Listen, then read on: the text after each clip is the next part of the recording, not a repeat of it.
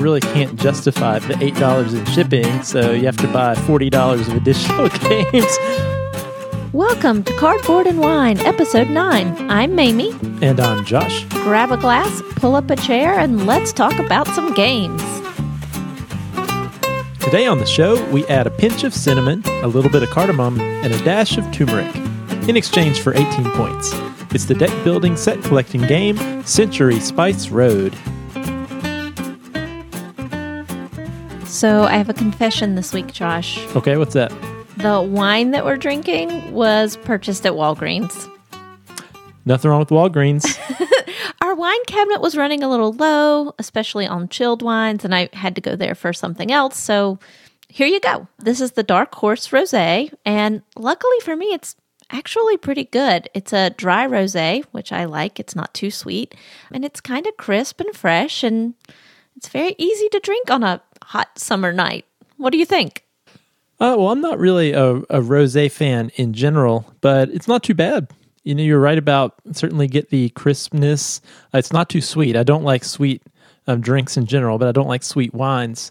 Um, but this is not too sweet.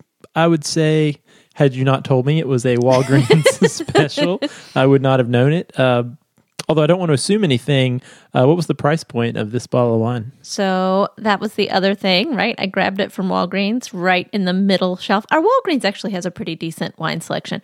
Who For- knew? I didn't I know. Um, for nine dollars. So for a nine dollar rosé from Walgreens, I think it's a pretty good find. It's pretty pricey for Walgreens. Um, I did Google it because I was just curious about it, and it does come from a winery in Modesto, California, and it looks like it's kind of a young, hip, edgy female winemaker. So Oh, I think like it- that. Yeah, me too. cool. So I think it, it's a good buy. The Dark Horse Rosé. Yeah, I actually think I've seen this label places other than Walgreens. Yeah, As it- well. I think it's becoming pretty universally available. Yeah. So what what makes a rosé wine? So I've played viticulture. Right. And, you just mix red and white. Yes, in the game of viticulture, which is a great game, by the way. We'll talk about it at some point in the future. You can take a white wine and a red wine and mix them together and get a rosé wine. I think that's where rosé comes from. I'm not thinking that's really what No. rosé wine is. so I believe a rosé actually is made with red varietals, but not all of the skin is left in during the fermentation process. Not enough to be a red wine. So that's why it's a rosé. It is not a blending of, of white varietal grapes and red varietal grapes like in viticulture. Yeah, and actually, um, I was I was looking this up because I was I was curious, and at least on the Wikipedia page about rosé wines, it says it's very uncommon to have a simple mixing of red and white wine, and is actually discouraged in certain reason, regions, and in France, it is forbidden by law. Oh, wow. The French don't mess around when it comes to their wine. I know, I know.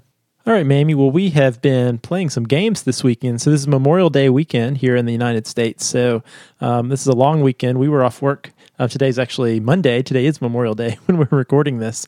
But we've had a long weekend. We actually did get some gaming in. Yeah, we did. This past Saturday, we had a big game night. We invited over quite a few people, including our new friends, Dave and Jenny, that we met at the local con and then that recently joined our guild in Board Game Geek, which is super exciting. And they literally live right down the street. I think less than a mile. Yeah, I think they house. said they could walk. They didn't Yeah. because it's been kind of dark and rainy, but they could have. Uh, yeah, so we invited them over and we played Sagrada. We started with Sagrada and then we played a game they brought called Number Nine, which is the one that he had recommended to us. And then we had some more people that came over later in the evening. We ended up with a group of eight. And so we transitioned into playing Resistance Avalon and then things devolved into joking hazard. It was it was a great night. It was a ton of fun, even though I somehow managed to spill not one but two glasses of wine. Yeah, you claimed that was because you were seated at the end of the table, so you kept having to reach.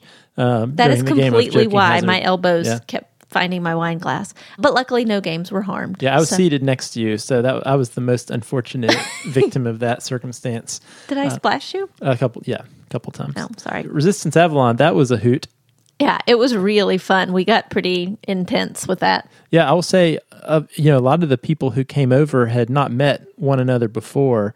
Um, we had some some coworkers, some friends, and and Dave and Jenny, who we've only met recently, and so it was kind of an interesting social experiment. We had all these people that didn't really know each other, and we thrust into. Uh, we ended up playing three games of Resistance Avalon, and whew, that was intense. That It was intense. Anyone's not played that game before? It's a social deduction game, but lots of accusations flying and yelling and cursing. It's funny how much louder we got from the first game to the third game as we got a little bit more comfortable either with the game or with our beverages. Yeah, I'll say the hardest thing about playing multiple games of that, and probably any social deduction game, is it's really hard to remember that the results of the previous game have nothing to do with who you are in the next game.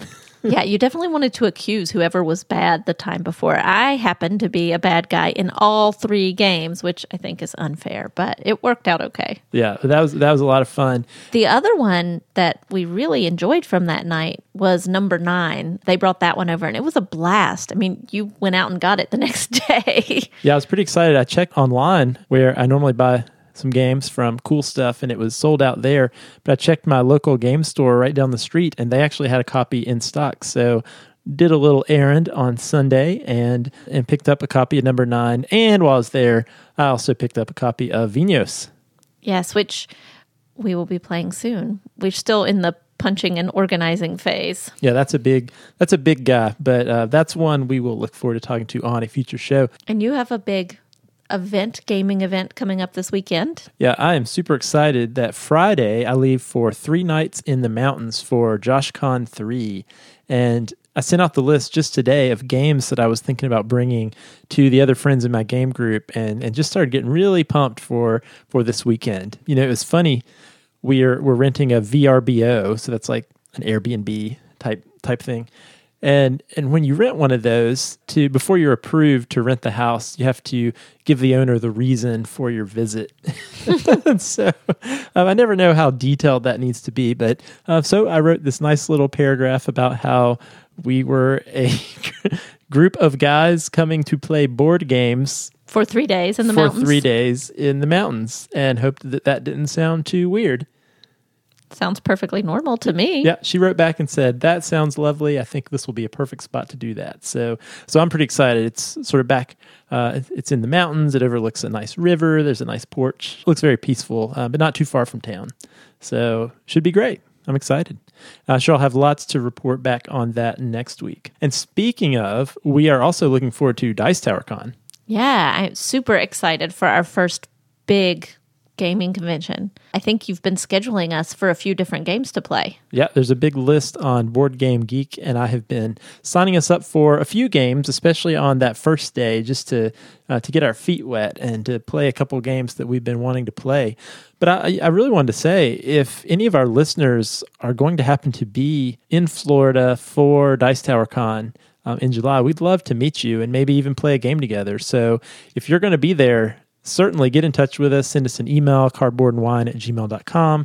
You can tweet at us, board and wine, um, or join our Board Game Geek Guild. Can't wait to meet some new folks and play a bunch of games. And, and maybe I showed you this the other night, but that pool at the resort looks pretty sweet. Yeah, I am hoping that the weather is good and that it's not too incredibly hot for Florida in July and that we will get some time by that pool. Yeah, it is going to be great. Books and board games. It should be a great week. It should be. Well, why don't we jump in and talk about our game of the week?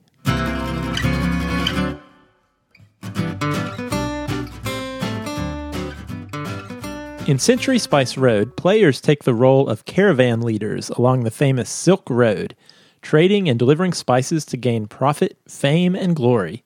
The play area consists of two rows of face up cards. Five face up cards on the top row from an orange deck display victory point values of varying amounts that can be achieved by collecting certain sets of spice cubes.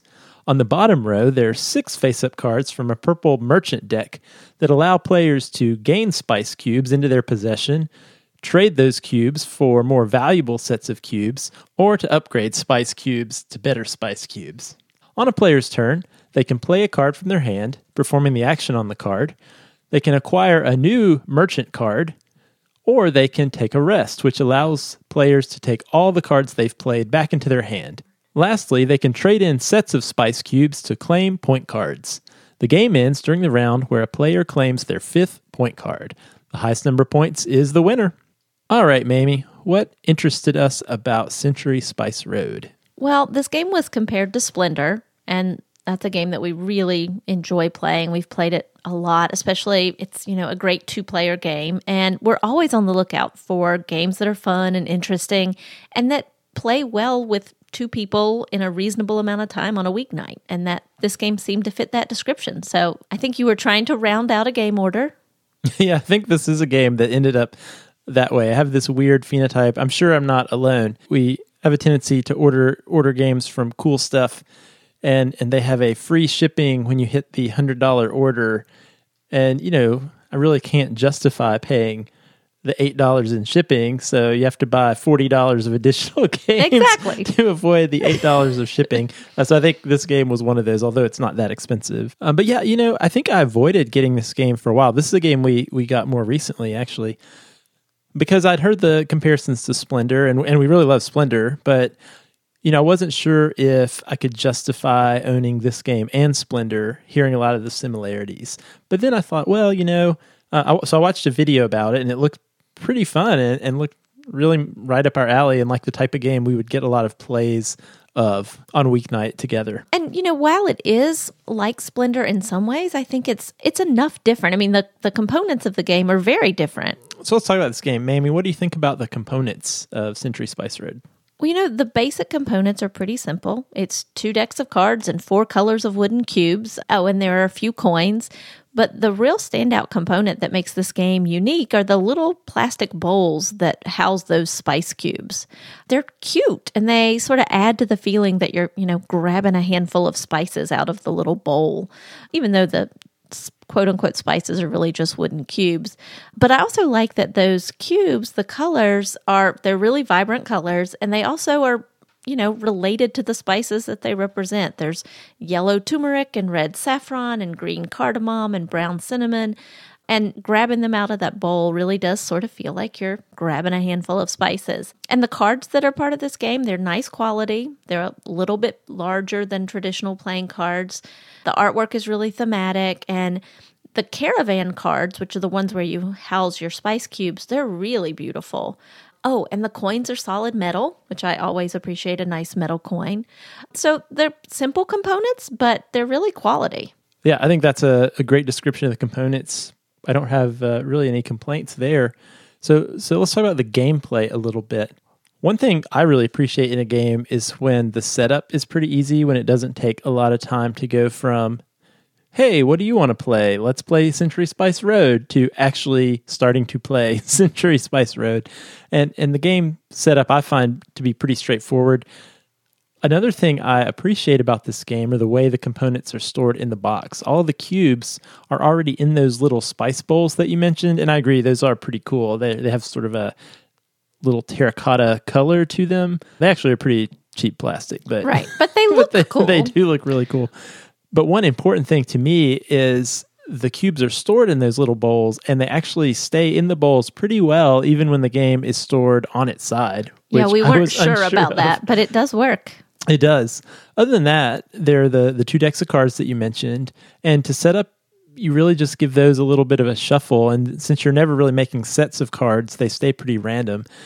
And then you flip over five orange point cards in the top row and six purple merchant cards and then you set up some coins. Um, and I can talk a little bit about those coins that you mentioned, Mamie. They, I am really impressed they included metal coins as a standard component in this game. I kind of wish that was something that more game makers would do: is replace those cardboard chit coins with metal coins. Yeah, I hate the cardboard chit coins. The metal coins are just so much nicer and easier to handle and move around. Well, and it one point we've kind of wondered a little bit about what the purpose of those coins are, but I think they're actually kind of important in incentivizing you to go after the point cards that are at the front of the line. So really what you're trying to do is is you're trying to acquire the point cards from that top row.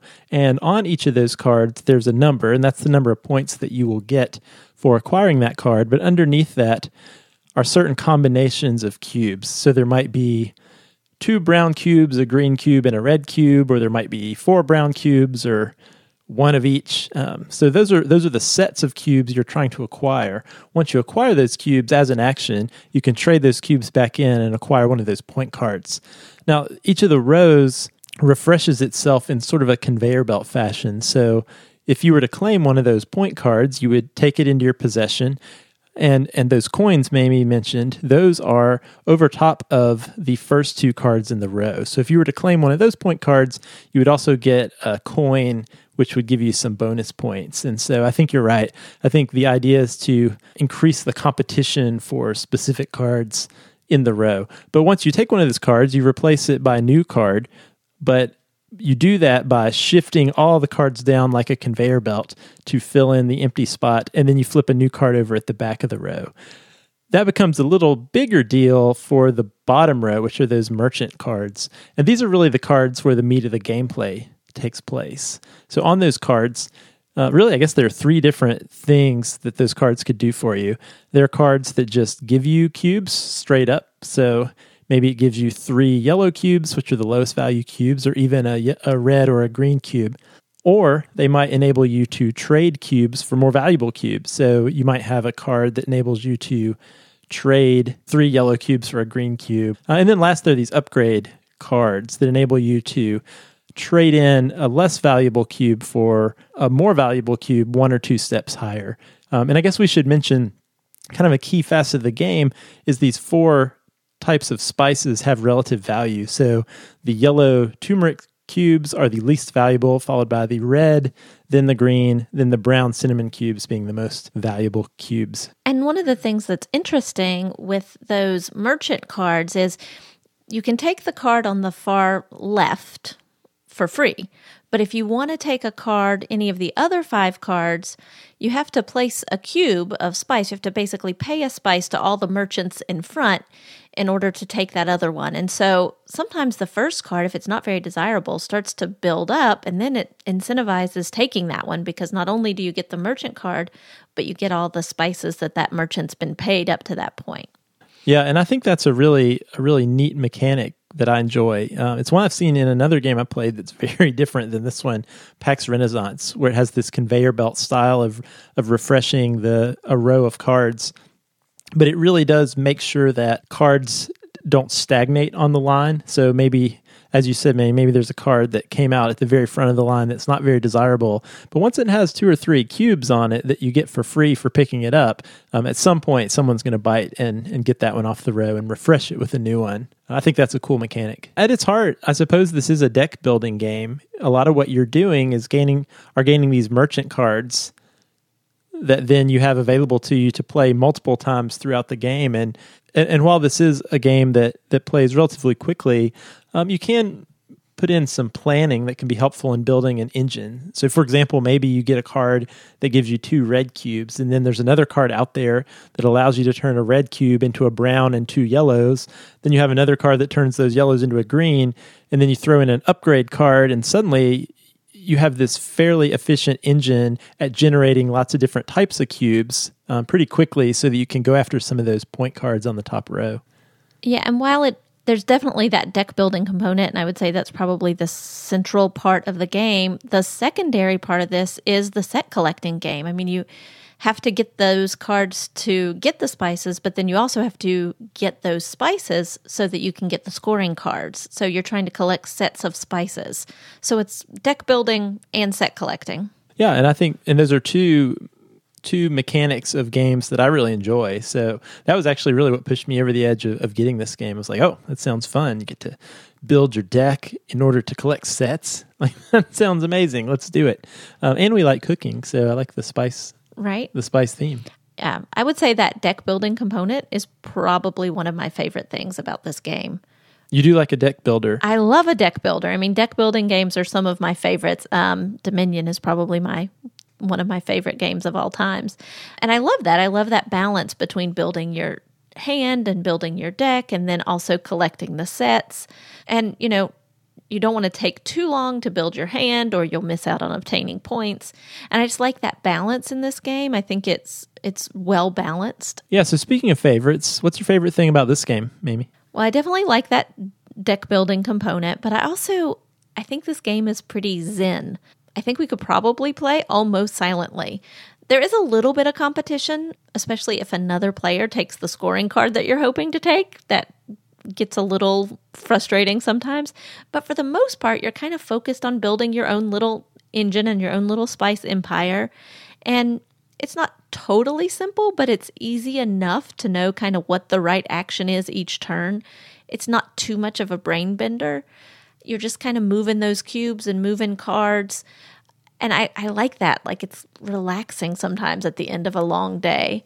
Uh, it's also pretty quick. I mean, I don't know our stats. You probably do. I do. Okay, how long does it typically take us? Our average game has, is 22 minutes. Oh, awesome. I was and I gonna. will, I will say we have been really consistent because I looked at the last five times we've played this game, and and at least I didn't look at all of them, but the last three were 21, 22, 22. so is that even if it wasn't a two player game? Uh, I think those were all two player games. So Okay. that does have that caveat. I imagine it would be, well, actually, I don't think it would be a lot longer because one thing I should mention is for a two player game, you play until someone collects six of the point cards, whereas in a three and four player game, you play to five. So um, potentially it could be pretty pretty similar game length. I, I don't think it would go much longer. I was going to say, we have played three and four player games, and they're not long. I, I maybe a little bit longer, but they don't seem to be long. And I like that. I mean, on a weeknight when we're playing something, I want it to be something we can get out quick and play, and it's not too exhausting. And so that's what I like about it. Yeah, I agree. I love that the gameplay is pretty quick. The gameplay, the game length seems about right for a game um, of this weight. So, is there anything you don't like about the game? You know, I, I knew you were going to ask me that because you always do. Um, and honestly, I can't really think of anything. I can imagine maybe if we played it a whole lot, it would get boring because there's not a lot of variability aside from which cards come out. But we have played it quite a bit and I'm still really enjoying it. So I can't even say that. Um, I think right now it's one of my favorite go tos for a quick weeknight game. There's nothing I really don't like. I agree. I've I've really enjoyed all of our plays of this. I don't I don't have any big complaints. I guess a, a few a few minor things. So you mentioned that, that you think the game is zen, and and I definitely see where that comes from, and and I suppose it sort of is. But for me, especially with the comparison of Splendor, and I know Mamie, we have talked a lot about how Splendor has was probably our most zen game, the one that we really kind of get in this little uh, trance where we're playing Splendor without a word and we're focused on the game, um, but not in a stressful way. For me, this one is not quite to that level, and I was thinking about why that might be, and I think part of it is there are just a, few more things that you have to be mechanically thinking about and doing in this game that you don't have to in Splendor. For example, um, in Splendor, you take a card when you when you claim a card, you just flip a new one and replace it. Whereas in this one, take a card, then you have to slide all the other ones down, and then flip another one. And kind of that additional action of sliding all those cards down, as they don't slide just right, uh, kind of breaks me out of that zen that, that you might talk about. It breaks your trance. Of course, maybe it's because I'm usually the one that has to flip It's over. true. Maybe that's why I'm allowed to be more in the Zen mode. You take care of managing that. That's true. That's true. And thinking about holding the cards in your hand versus you know when you want to put them down and pick them up. Um, I mean, I mean th- those are not bad things at all. But just comparing that to Splendor, I don't get quite in that Zen mode playing Century Spice Road as I do in Splendor. And this is a super nitpicky thing, but I do agree. I like the theme and I think the card art looks great, but I wish there were a few additional scenes depicted on the cards. I think I, I should have gone through and actually counted, but I think there are only seven or eight different scenes on each of those merchant cards. So it's not unusual to get two to three within that row of six that have identical art on them. They have different values, different um, trading values for one type of cube for another. Um, but there's definitely a lot of repetition in the art that's used, and I like the art. Uh, it would just be nice if there was a little more variation in the drawings. Should mention too, I'm not sure if the Golem edition differs in this respect. And we should mention there are two versions of this game that are out there. There's the regular Century Spice Road edition, then there's the Golem edition, which is essentially exactly the same game, but the theme and the artwork are totally different. So instead of Spice Traders, there are these golems. What would the definition of a golem be? These monst- friendly monsters. Maybe I'm not sure I know what card. a golem is, yeah, these these but they're collecting jewels, right? yeah these Instead friendly beasts, spices. and you are collecting jewels instead of spices. And and I know at least reading threads online, I think the majority of people seem to prefer the Golem edition. Uh, I looked at both when we purchased this game, and for for me and my tastes, I enjoyed the the historical, the spice theme, and the little spice bowls. But you should be aware that there are two themes out there, depending on what floats your boat. Uh, which one do you like better, Mamie? You've seen both. Well, you know me. I I like history. I taught history for a few years and I love to read historical fiction and nonfiction. So the theme of this was really right up my alley. And I'll say too, the original intent of this game, and we'll talk about that in a second, is that this would be the first of a trilogy. Three games exploring different centuries and this spice theme. And so there's a game that's coming out really soon. It's actually on pre order right now. The next game in this series called Century Eastern Wonders, and it takes place the century following Century Spice Road and focuses on the discovery of the Spice Islands. And so it has the same four spice cubes. Um, actually, has the same four colors of cubes. I think they actually represent different spices. But it has these modular boards and little boat meeples and outpost meeples. It looks really interesting. That sounds awesome. Yeah, no, it does sound interesting. And the thing that, that's really intriguing about it is it's its own new game on its own. But apparently, there's a rule set that comes with it that combines both of the games. It's called From Sand to Sea. Oh, that's awesome. I like the I like the ability for this to grow and to be like a historical progression. I'm curious what the third one will be. Yeah, and I say that only to say I'm not sure if the Golem edition uh, would support the the mixing with the the new game. So that was what led me to get the one that we got. But anyway, it's worth noting this other game is is out for pre-order now. So when would we break this game out? You know, I think we can break this out with almost anybody. The kids came down the other day when we were playing, and they were very interested. Uh, our daughter actually kept asking me about it the next day. What was that game that you were playing? What was in those little balls? What were you doing? I think they could maybe give it a try. It, there's a level of planning that I think would be difficult for them, but as we've said before, sometimes I also think we maybe sell them short. I think it's rated eight and up, so who knows? It's definitely great for casual gamers. I think that's kind of the ideal audience here. People that are looking for something a little heavier than a party game, but aren't ready for something super intense. But that said, I think our gamer friends also enjoy it when we've played with them. I don't think you've played it with the game group yet, but we've definitely played with our friend Megan, who's a little bit of a heavier gamer, and she really enjoyed it. Yeah, I think anyone could jump in and play this game. You know, certainly if you like set collecting types of games, you'll enjoy this. And and if you like Splendor, I know a lot of people have played Splendor. There's a high chance you'll also like this game. I would say it is slightly more complex than Splendor since you have some additional steps to do of collecting the cards to upgrade or trade in your cubes for different cubes versus really just collecting the, the gems and the sets in Splendor. Although, interestingly, I was curious about this. I looked on Board Game Geek, and Splendor has a slightly higher weight rating than Century Spice Road, although it's super close, probably within the margin of error. But I think this one would be a little more complex to explain to a non gamer than Splendor, just because there's a little more to hold in your head and a few more moving parts. So, thinking about introducing this to someone who's brand new to strategy board games, I think there are some concepts that would be a little harder to wrap your mind around at first compared to a game like Splendor. Another thing I've read is that this game is not very colorblind friendly, with the, the red and green cubes that are identical shape and size being so integral to the game, the cubes themselves, but also the way they're depicted on the cards. Uh, because really, differentiating the colors of the cubes is kind of everything. Yeah, it's this game. essential. I hadn't even thought about that. But if you were not able to distinguish between red and green, you would pretty much be unable to play because you couldn't see it on the cards or in the cubes. Yeah, and I think I think that's unfortunate. and Definitely something you should think about if if you or or someone you play games with a lot deals with. Um, the Golem edition may be better. I'm not sure. You might want to do a little research on that. All right, so let's give our final thoughts on Century Spice Road. I will remind our listeners we have our five point wine related rating scale, where a one is a sad, dusty, empty old bottle of wine ready to be uh, discarded. A two is a two buck chuck, bottom shelf Walgreens. uh, a three, a three would be like a wine in a box. There, it has its place. There are things you like, things you don't like. A four would be like a nice rosé that we're enjoying today. It would be um, Middle a middle to top shelf at Walgreens. Something that you yeah, definitely enjoy and would look forward to enjoying some more. And five would be a big, bold Cabernet that will only get better with age. So, Mamie, uh, what are your final thoughts and rating on Century Spice Road?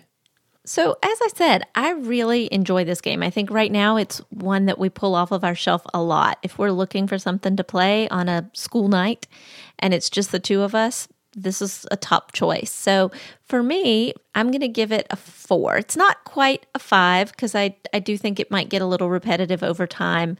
I realize I'm really pretty stingy with my fives, but it really is that easy to enjoy regularly. I've played it a lot. I'm looking forward to playing it some more. I think we'll get a lot of play out of this one in our future. And now that I know about the new century coming out, that's really exciting to me. That might bump it up to a five, but we'll have to wait and see. So, for, for me, this game certainly fits into the wheelhouse of games that we get to the table frequently. It plays all the, all the reasons why I purchased it ended up being true. It plays great with two players, plays quickly, has some interesting decisions.